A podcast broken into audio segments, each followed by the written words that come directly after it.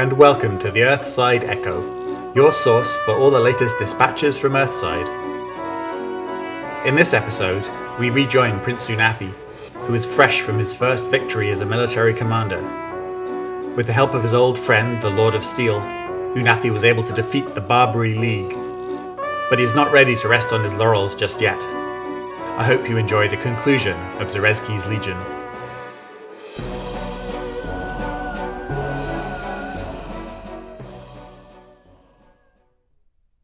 A glorious victory, Your Highness.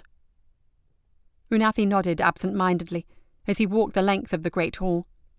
Its ancient wooden beams were beginning to rot, and the whole room smelled like smoke. This place might once have been used for feasting, but the militia forces had stripped it of any remaining finery and converted it into a barracks. Now it was a field hospital. A stern faced nurse was tending to a nearby warrior. How is he? Unathi asked the man. In a heavy Southern Empire accent, the nurse replied, One of his ribs is likely broken. He needs rest. It said, There is no rest for the wicked, the man on the makeshift cot added. And besides, it's only a little bit broken. He tried to smile. Rest, Unathi insisted. He surveyed the hall again. Soulstones lay in all corners of the room in case someone passed away. Those who perished would give their spirits to the glory of Abyssinia. This was the cost of war, the cost that Abyssinia had been paying for a century, and Unathi wanted to be sure he never forgot it. At last, the prince focused his attention on the owner of the voice that congratulated him on his victory. The stocky man's broad face, framed by close cropped hair and steel grey whiskers, beamed with patriotic pride. Colonel Mwema, Gunnery Corps, Unathi recalled. His uniform was crisp, without a hint of blood or dust, and his silver buttons and epaulettes shone. Unathi looked into the polished metal, and saw only an uninspired and unimaginative man. As you say, Colonel. Unathi paused. Walk with me, will you? I want to check on our prisoners. Mwema drew himself up to his full, unremarkable height. It would be an honor, sir. The colonel seemed determined to drown Unathi in a torrent of conversation as they left the hall and walked toward the dungeon. As someone accustomed to making himself heard in the midst of artillery fire, his voice was uncomfortably loud in the claustrophobic corridors. From what I understand, it was truly inspiring stuff. The infantry are telling stories of you leading the charge at the head of the company, and your clever plan to crack that barrier. No doubt they exaggerate, as the common soldiers are wont to do, but you have certainly won their admiration by commanding in the field. That plan of yours, who would have thought it would work? Our casualties are almost as low as if we'd just continued the siege. Unathi shot the man a sidelong glance.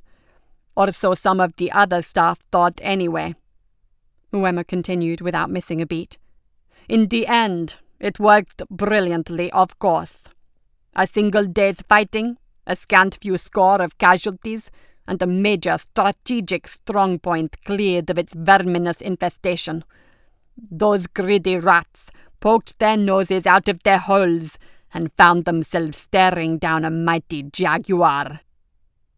The colonel's wheezing laugh went on for somewhat longer than Unathi thought necessary, and he bared his teeth while trying to make it passably look like a smile.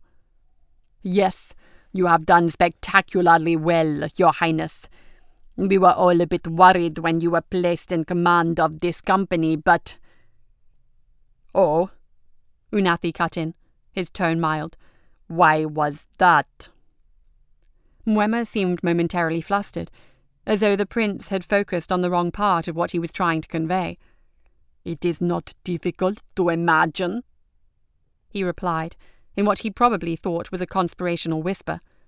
A new commander, especially one with more academy time than battle time, means that nobody knows what to expect.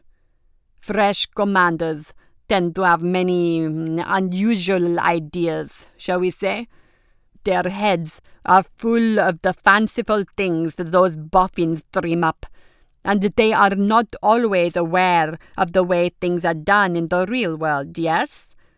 So they try to change things, and it makes for a lot of uncertainty, Unathi suggested. Yes, exactly that. Uncertainty is a terrible thing to have in a battle. Everyone needs to know where they stand and what the plan is. And who the enemy is. Unathi mused as he nodded to the guard stationed outside the fort's jail. A heavy door swung open to admit them. Let us find out more about that one, shall we? As they entered, a lithe young man in calculatedly nondescript civilian clothing offered an impeccable military salute. What have you learned? Unathi asked bluntly. The Mage has been very forthcoming, sir. Full details of local deployments and troop movements, magical and material assets. Though he claims to know nothing of the relationship between the Barbary League and the Guild, the report is being transcribed for you as we speak. We did not need to press him for information. He shared it gladly once he realized it was the only way he could avoid execution. Unathi noted a small gasp from Colonel Mwema at the accusation of the Guild's involvement with the enemy, but he ignored it. Any confirmation? The Guild's envoy has resisted coercion thus far, sir. I was just about to begin questioning her again if you'd like to observe. I'd like to speak with her myself first. The interrogator looked uncertain, but nodded. Of course, sir. Right this way. He led them to a cramped cell and unlocked its iron gate. In the far corner, huddled against the wall with her knees drawn up to her chest, was the Guild's diplomatic observer. She was clad in a nondescript jumper and was shivering, though Unathi suspected that was not from the cold. Raised welts covered her arms and legs, and that was just what the prince could see. Unathi recalled the current vogue in the Abyssinian intelligence services for persuasion via galvanic stimulation. Her normally sleek blonde hair fell in a matted tangle over her face, but she raised her head as the three men entered. Please, she begged, you can't do this. I have diplomatic immunity. Unathi crouched in front of her and looked into her bloodshot eyes. They were a vanishing pale shade of blue. If you were on trial, he said softly, that would be relevant. She stared desperately back at him, her eyes widening. But the agreement! He shook his head. Abyssinian military law empowers me to detain and interrogate anyone suspected of espionage indefinitely regardless of sovereignty and irrespective of any treaties or accords with foreign powers. He stood up and took a step back toward the door.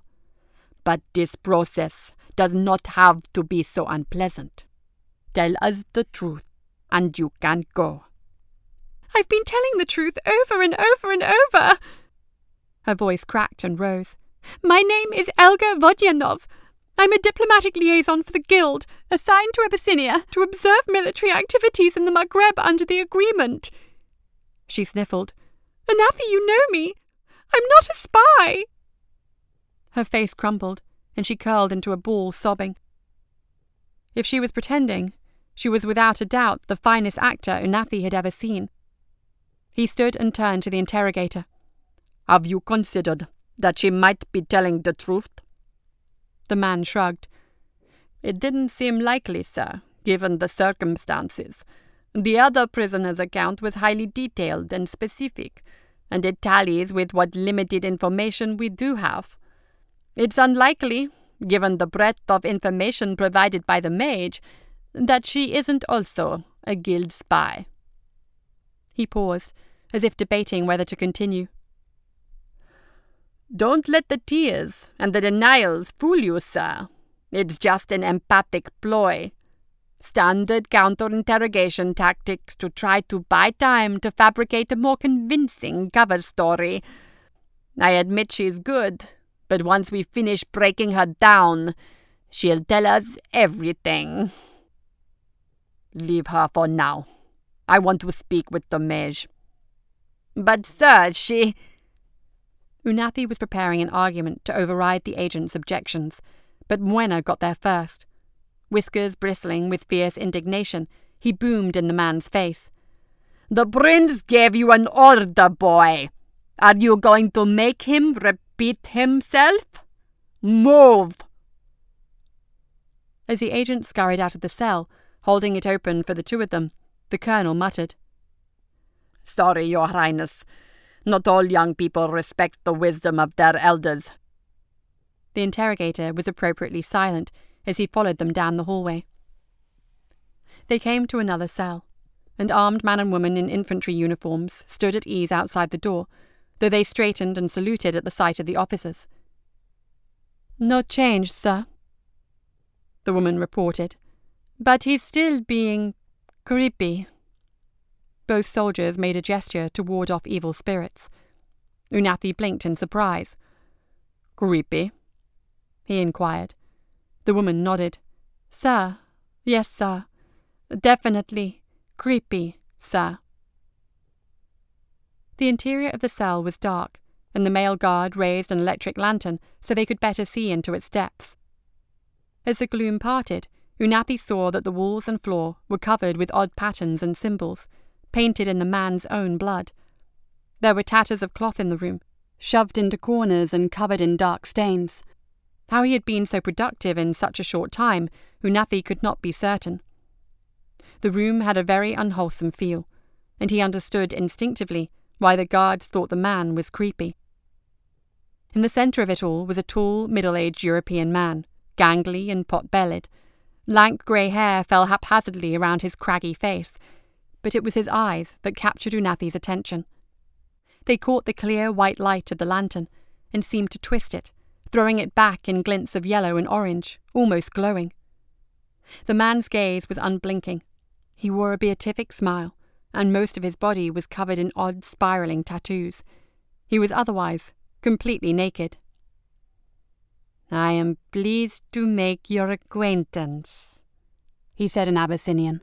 His voice was soft but carried clearly, and Unathi was unable to place his accent. He looked at the interrogator. I see you've brought friends. Isn't that lovely? This man made Unathi uncomfortable, even on the other side of the prison bars. Hands where we can see them, the guard ordered the prisoner. The man raised his arms, revealing that the fingers of both his hands were mangled, twisted in odd and unnatural directions, broken bones protruding through the skin. Slow trickles of blood ran down his arms and dripped onto the dust. I thought you said he was cooperative. Unathi challenged the interrogator. The interrogator waggled his fingers in a derisive parody of arcane gestures. Standard procedure for hostile sorcerers, sir though he made it worse himself. He gestured to the patterns on the wall. Why is he exposed? His robes were covered in mystic symbols and hidden pockets. He wasn't wearing anything underneath. We offered him some clothes, but he tore them apart. The interrogator nodded to the tattered scraps. Unathi turned to address the prisoner. What is your purpose in this place? The maid shifted his unblinking gaze toward Unathi, those unnatural eyes boring into him. I am glad we could meet properly. I assume from your uniform that you are an officer, though I must profess I am not familiar with Abyssinian rank insignias. I am here to defend this fortress, though it seems I have failed. Given that, I am to report back to my superiors. He moved his battered hands to his sides and executed a deep bow. I am honored by your presence, I'm sure. The interrogator shifted uncomfortably, but the prince ignored him. Your superiors? Why, in the guild, of course. Sir, this was not Unathi cut off the interrogator with a look. Who taught you magic? For the first time, Unathi saw a flicker of true emotion behind the man's calm facade. The smile remained fixed in place, though it became a little tighter as those captivating eyes narrowed ever so slightly. I did not need to be taught magic. It is a natural occurrence in the becoming. The man took a step closer to the bars, and something shifted behind him. For the first time, Unathi could see that a scrap of cloth had been tied around the man's left ankle. Unathi gripped the iron bars to get a better look. Colonel Mwema set himself at the prince's side, with a wary glance toward the prisoner. Careful, your highness, he warned. He may yet be dangerous. The mage shifted his stance, drew himself taller, and thrust out his chest. Am I in the presence of a true prince of Abyssinia? I am not ashamed to admit that, until this moment, my belief had begun to waver. I had doubts. I have not yet attained perfection, so I must be permitted some human frailty. The major's eyes opened again, pulling Unathi into their luminous depths. I am delighted to meet you, heir of Solomon, and I extend this most formal greeting from my master. Your master? In the guild? One of the guards took a step back, the man's presence alone seeming to push against the Abyssinians. The mage folded his arms over his naked chest, bowed his head, and said a single word, or something like a word. It was a sound older and more primal than language. It reverberated from the walls of the cell, and the world shifted in a way that Unathi's senses could not properly fathom. Time slowed and thickened, moments drawing out to impossible length. Unathi's ears buzzed as he tasted copper in his mouth. He saw Mwema's face twist into a grimace as the colonel tried to step away from the threat, moving as slowly as flowing treacle. Unathi's hand, impossibly heavy, reached instinctively towards his shield generator. Another ancient word echoed from the prisoner, and the iron bars of the cell warped and buckled. The walls, floors, and ceiling all curved inward, converging on the space where the mage stood. The man began to glow, a blackened blue, and Unathi realized that the mage's tattoos were glowing with faint light. It was then that Unathi fully realized the trap that had been laid for him. This man wanted him to come here. He'd have said anything for it. He must have mixed soulstone dust in the tattoo ink. Given the extent of the tattoos covering his body. At the third utterance, the bloody patterns in the room flared with unleashed power. Radiance suffused the major's body, rapidly intensifying from within as his eyes and tattoos blazed like twin suns. Mwema was a dark silhouette. Then, like smoke in the wind, the colonel, the guards, and the interrogator dissipated into nothing as the released energy burst through them. Unathi's hand contacted the generator, and its barrier flicked into existence around him.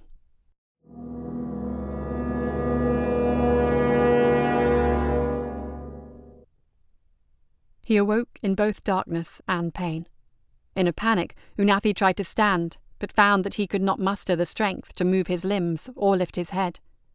Instead, he concentrated on the only thing he was capable of breathing.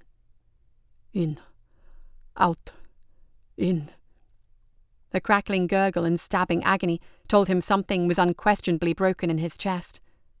Dimly, he became aware of other sensations the texture of shattered stone pressed against his face and hands, a shifting reddish glow on the other side of his eyelids, the distant sound of people screaming. Out. In. He lay there, breathing, and waited for his vision to clear. As his mind and sight sharpened, he realized he was still on the floor in the prison. Bodies were strewn around him the guards, the colonel, and a gigantic, gory blood splatter that must have been the mage. Unathi stood up and checked himself over. He had a nasty bump on his head and a number of smaller lacerations on his skin. His shield was down and must have protected him from the worst of the spell. Sparks drifted from the box on his belt until they sizzled away to nothing. Unsteady at first, but growing in strength, the prince began to stride down the hallway. In the wreckage of the great hall, he found his grenade launcher and radio. This is Prince Unathi. Status report. Static was his only answer. Hustling up the stairs, Unathi burst into the fortress's courtyard and was forced to shield his eyes from the sudden light. The smell of smoke and burned flesh wafted through the air. The screams were deafening, but only some sounded like screams of pain. Three grotesque figures on the far side of the courtyard had noticed him. They may have been human once, but their flesh was distorted in odd ways, and strange mutations sprouted from their skin. The Academy hadn't covered this, but Unathi felt assured of his response. He fired a poison grenade into the middle of them. They shouted and hissed and started to shuffle toward him, but the poison gas quickly worked itself into their lungs. The smaller one dropped first, followed swiftly by the others. Good, you still breathe. He lifted his radio again. Prince Unathi, status report. Prince! The radio began to cut in and out. Some sort of hole! Giant creature! Unathi had to figure out what the hell was happening to his command. He spotted nearby stairs and ran to the top of the parapet to survey the scene. Human figures ran in disarray through the field below, some wreathed in flames. The fort smouldered all around him, blasted and melted almost beyond recognition. A gigantic beast, almost like a mythological hydra, spat swathes of fire toward a lone dreadnought that advanced toward the many headed thing. Above it all, flaming meteors fell from a sky run through with coloured streaks like congealed blood. A jagged rip, a hole in the fabric of reality itself, hung open just beyond the walls of the fortress, and misshapen figures sporadically fell out of it, adding even more to the unknown enemy's forces. His people were under attack, and they were being slaughtered. The spirits of his ancestors called to him, and he felt strength returning to his body through a wave of righteous anger. Abyssinia! Unathi called out, his voice carrying over the din and radio. To me!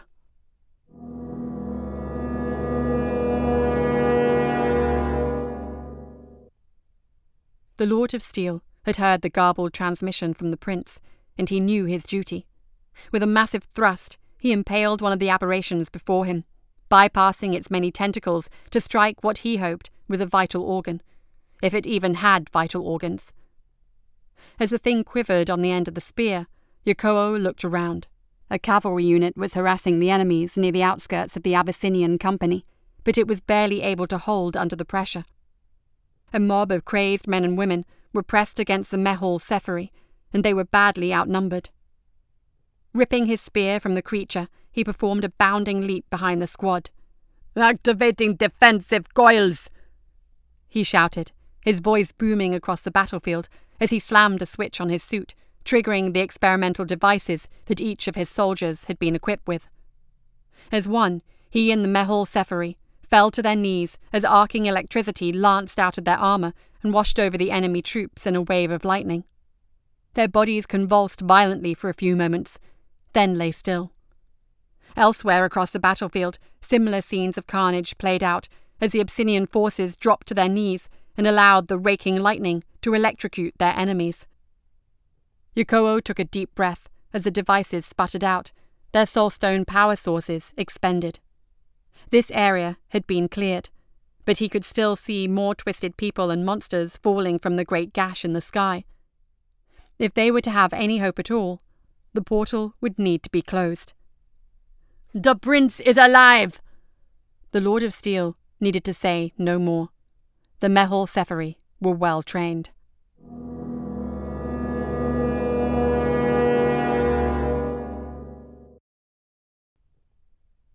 Prince Unathi gathered the surviving Steel Legion to his side. The cutter had been damaged beyond repair, and he was almost out of ammunition, having used a good dozen grenades to push back the gathering forces in the courtyard below. Even with dwindled numbers, the legionnaires were still a sight to behold. They gunned down the crazed men and women while moving forward to slice anything that got too close in half with their powerful blades. Unathi knew that he would be dead if these brave souls had not stayed in the keep. Wave after wave of cultists ran up the stairs to try to kill them, but they continued to be held off by Abyssinian gunfire. Sir! The voice sounded distant, Sir! Prince Unathi spun around to see a half squad of Mehol Sephiri at the base of the parapet below. Relief washed over him as he saw that his bodyguards were still alive. Soon, a small unit of electrocutioners joined the Mehol Sephiri, followed by several engineers and some marauder pilots who had lost their combat motorcycles. They hacked away at the tentacles and other undecipherable appendages that stood between them and their prince like woodsmen carving a path through an overgrown forest. A voice echoed across the fortress Abyssinia shall overcome! It was the Lord of Steel, whose voice made it to Unathi before the man himself did. A battle is a transaction. The lives of our soldiers are the currency, and this is the price. Unathi recollected Yokoo's speech as he counted the few remaining Abyssinians, a fraction of his former battalion. They were not nearly enough to meet these aberrations head on. Bodies continued to fall from the rip in the sky, some splattering into puddles of viscera as they landed, others clambering to their feet and swinging wildly at anything that moved. The Abyssinians answered in kind, ending the horrors nearly as quickly as they arrived. Prince Unathi shouted orders over the clamour of gunfire, whirring saw blades and screeching tentacle monsters. Steel Legion, maintain this courtyard. Yemo, do the dreadnought. Distract that Hydra. Engineers, with me. Unathi bolted down the spiral stairway and charged through what remained of the former stronghold with the engineers and the Mehol Sephiri closely behind. The Lord of Steel flicked the switch of his jetpack and was gone in an instant. The rest of the Steel Legion, including the marauder pilots and electrocutioners, gunned down and electrocuted anything that appeared otherworldly. As Unathi and the engineers navigated through shambled remains and plumes of smoke, the Mehol Sephiri protected them, emptying rounds into any mutated stragglers. It wasn't long until they came across the machine that had powered the League's barrier. I needed to disrupt that portal. Unathi loosened the broken filigreed box from his belt and tossed it in their direction. Use the soulstone from this device.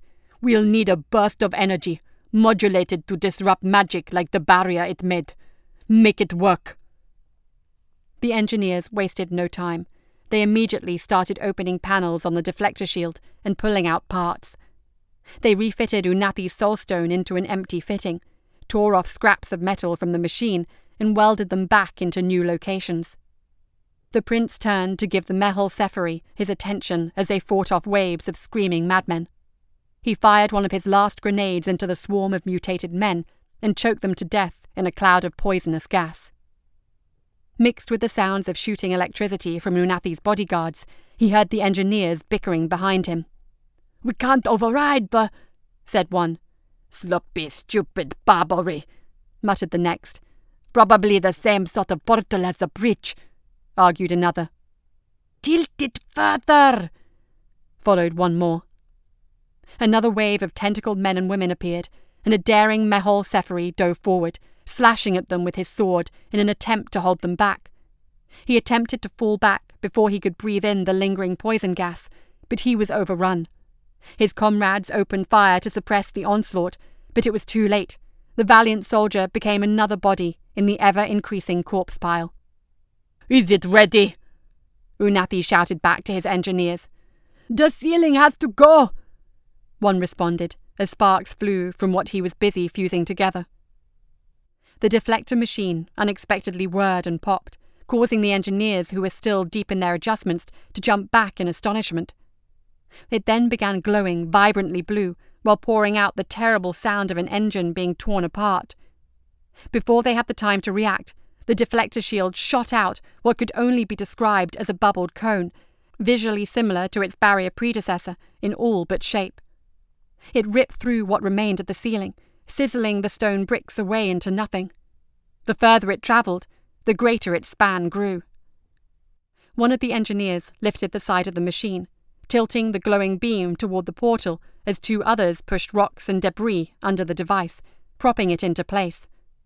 Unathi stared out the newly vaporized ceiling and into the sky as the Mehol Sephiri fought to keep the cultists at bay.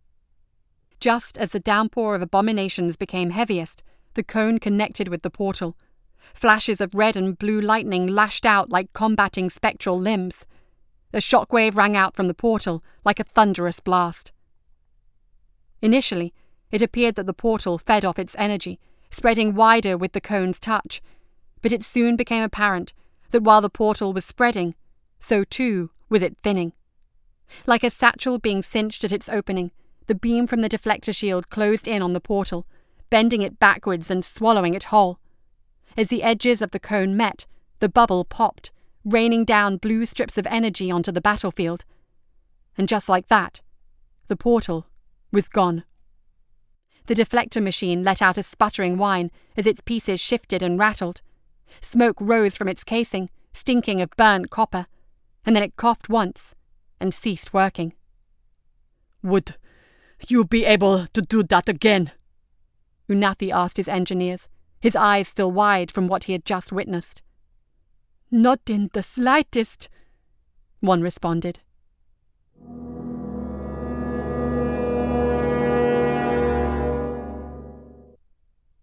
Meanwhile, the Lord of Steel darted beneath the falling meteors and creatures. As he peeled off the cultists that had latched onto him, Yokoo soared toward the carnage where a dreadnought battled a hydra seemingly made of fire. He hovered beside the Abyssinian war machine and caught the attention of one of its pilots. Charge the cannon! I'll grab its attention! Let loose as soon as she's ready! Yokoo ordered before rocketing back into the sky. The dreadnought, piloted by Abyssinia's finest, was a three legged instrument of death equipped with machine guns, flamethrowers, and mortars. Strapped to the top of the Titan was a heavy Gauss cannon, powered by its own Soulstone core engine. The pilots' hands flew over the controls of their respective battle stations, angling the machine guns down toward the tentacle laden men and women swarming around its feet, while keeping the Hydra at bay with heavy mortar fire. When a window of opportunity opened, a pilot rushed to the cannon's lever and pulled. Anchors down! He yelled out. One by one, the dreadnought's legs lifted and dropped, digging deep into the earth. High voltage capacitors on each side of the machine's belly flickered with light and electricity until they eventually arched bolts of lightning between one another. The dreadnought's metal panels vibrated as the coils of the cannon heated. The pilots hunched down in their turret seats and rained down bullets on the cultists that attempted to climb the dreadnought's legs, buying the time the machine needed to charge its massive Gauss cannon. The Hydra's many heads were snatching up and devouring horses and the Abyssinians that rode them, as well as the scattered marauder motorcycles and groups of mechanized infantry that were trying to keep the great beast distracted. The Lord of Steel darted forward, held aloft by his jetpack, and lacerated the loose skin of one neck with one swing of his spear, and fiery blood emptied from the wound, burning away grass in flaming splashes. The spear again struck flesh, and made its way through the Hydra's neck, until it gripped bone. The Lord of Steel pulled back and stabbed again with everything he had, severing the neck from the Hydra's tangled mass. The flesh ripped, spraying molten blood in every direction, and the snake like appendage fell to the battlefield below. The attached head snapped at cultists and Abyssinians alike until its movements finally stilled with death. The Hydra let out an ear curdling screech from each of its mouths shaking the ground beneath it like an erupting volcano. In the moment of silence that followed, the Hydra lunged at the hovering Lord of Steel with its many necks. Weaponless and narrowly dodging each snapping maw, Yokoo knew he couldn't keep this up for long. Then, in an instant, a net of blue light poured outward from the fortress and collided with the disturbing portal in the sky. The shield collapsed in on the portal, and with a loud pop, both vanished. Distracted by the display, the Lord of Steel made his first mistake. One of the Hydra's chins caught the edge of his jetpack while he propelled away from another jaw. The attack loosened one of the device's metal pips, dropping its pressure and causing the Lord of Steel to plummet toward the ground. One of the dreadnought pilots saw the Lord of Steel spiraling out of control and switched on its gramophone amplifier, blasting out an Abyssinian anthem that stole the Hydra's attention each head turned toward the now glowing and humming dreadnought as it roared through mouths of fire. The dreadnought shook and jolted back as the cannon released its only shot.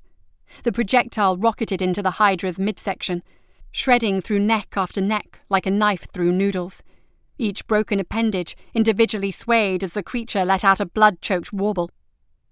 While blue streaks of light rained down from the sky from where the deflector shield collided with the portal, the dreadnought unburied each of its legs and skittered toward the fallen monster.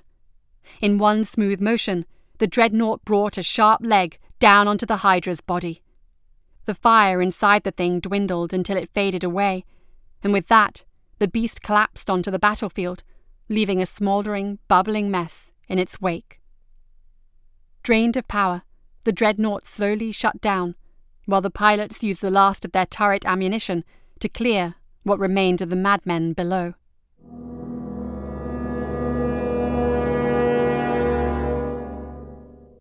Prince Unathi and the few soldiers that guarded him scrambled out onto the battlefield, cutting down straggling aberrations. There he found a rage induced Oshembe and two of her legionnaires severing wild tentacles from still corpses. Oh, Oshembe! The prince shouted, grateful that she was still alive. The. Back to hell with you! She gritted in between tired swings. Beside her rested a broken radio and the bodies of the legionnaires she couldn't save. Unable to find words, Unathi continued on, hoping that she would soon find some solace once the chaos settled. In the distance, he saw the sprawling mass of what was once the Hydra and charged toward it. As Unathi, his bodyguards, and the engineers drew close, the prince caught a glimpse of a collapsed armoured form beside a curled Hydra neck. Quickly, help him! The prince's voice cracked in desperation. He dashed toward Yokoo, sliding into the mud beside him. As Unathi detached the Lord of Steel's jetpack, the engineers took it from his back, leaned it against the wall of flesh that was the Hydra's severed neck, and began repairing it. The prince turned the Lord of Steel over onto his back, and was relieved to see that Yokoo immediately started coughing. He opened his eyes and weakly smiled to the prince after propping himself up. Won't be currency spent. Not yet. You did this? Unathi pointed behind them, toward the Hydra. Not quite. The Lord of Steel exhaustedly nudged his chin toward the direction of the dreadnought, which was currently unmanned.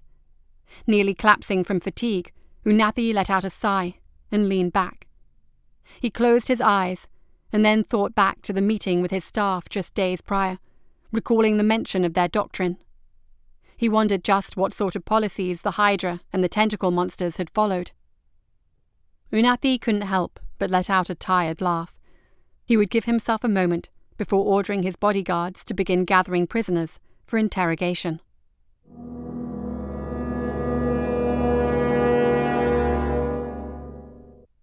One month ago. Prince Unathi Zareski, the Emperor wishes to speak with you. Unathi looked up from the book he was reading and gave the messenger a nod. He rose slowly from his chair and began following her. His father had not called for him since he had gone off to study at the academy.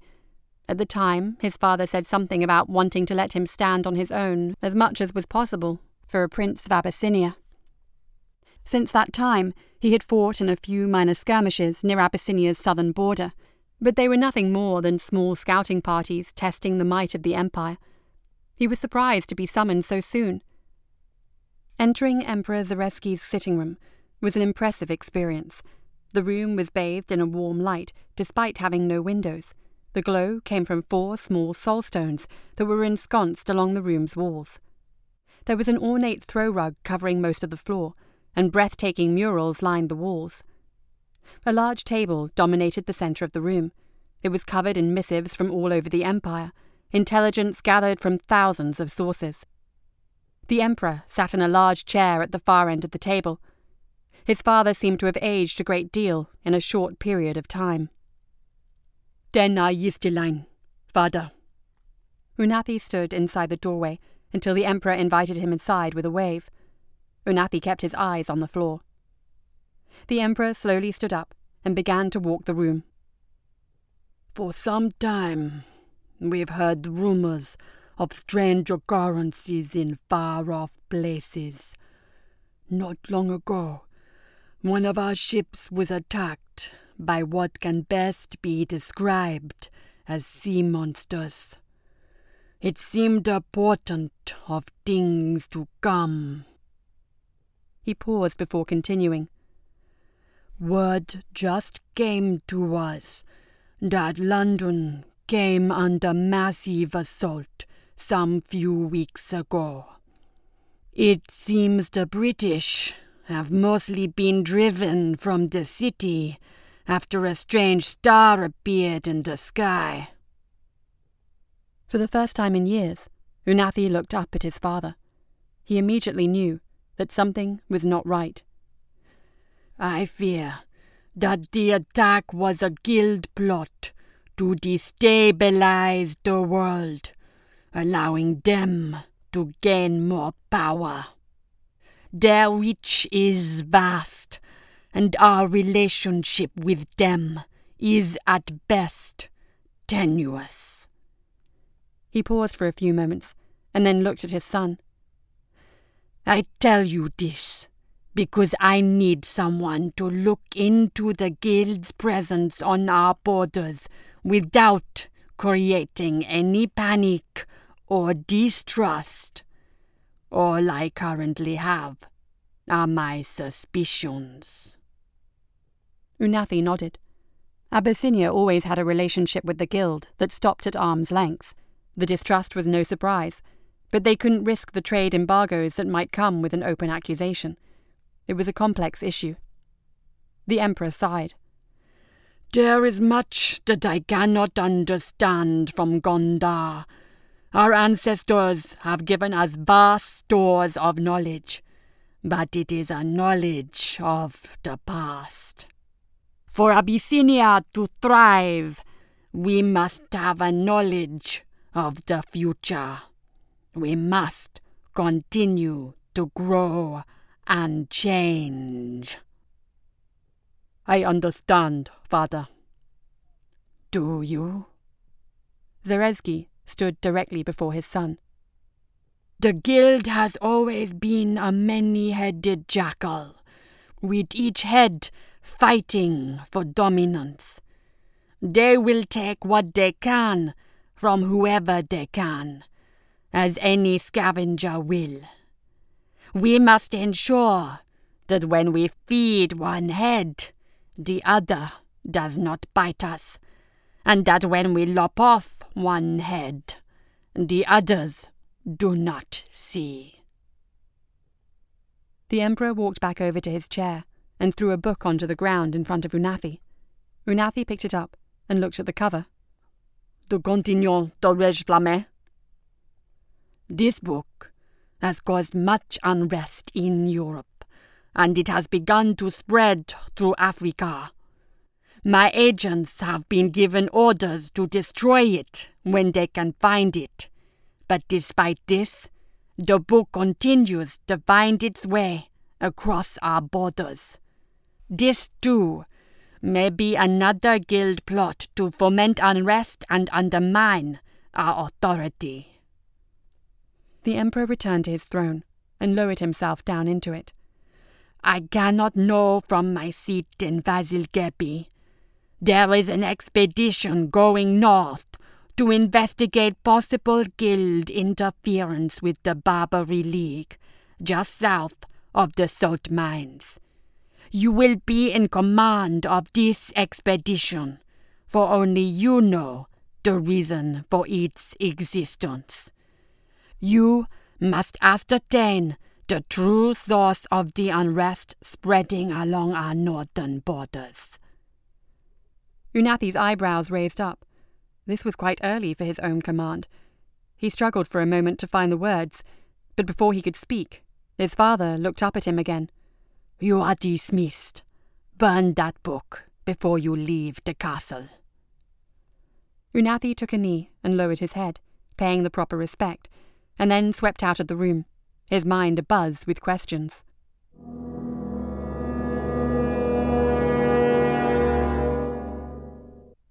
Back on the battlefield, every single one of the insane men and women who had been captured only seemed interested in talking about the Burning Man. Prince Unathi could see no connection to the guild among these madmen. The guild envoy had been killed in the battle, which was probably for the best, though it bothered him to think that they might have tortured her for no reason. Plumes of black smoke still rose from the earth, and bodies littered the plains, but he still did not have the answer the Emperor sought. As he walked the camp, Unathi saw the questioning look in the eyes of the survivors. Many of them no doubt wished to return home, but he did not yet have his answers. Make camp. When the Second Army arrives, we march west.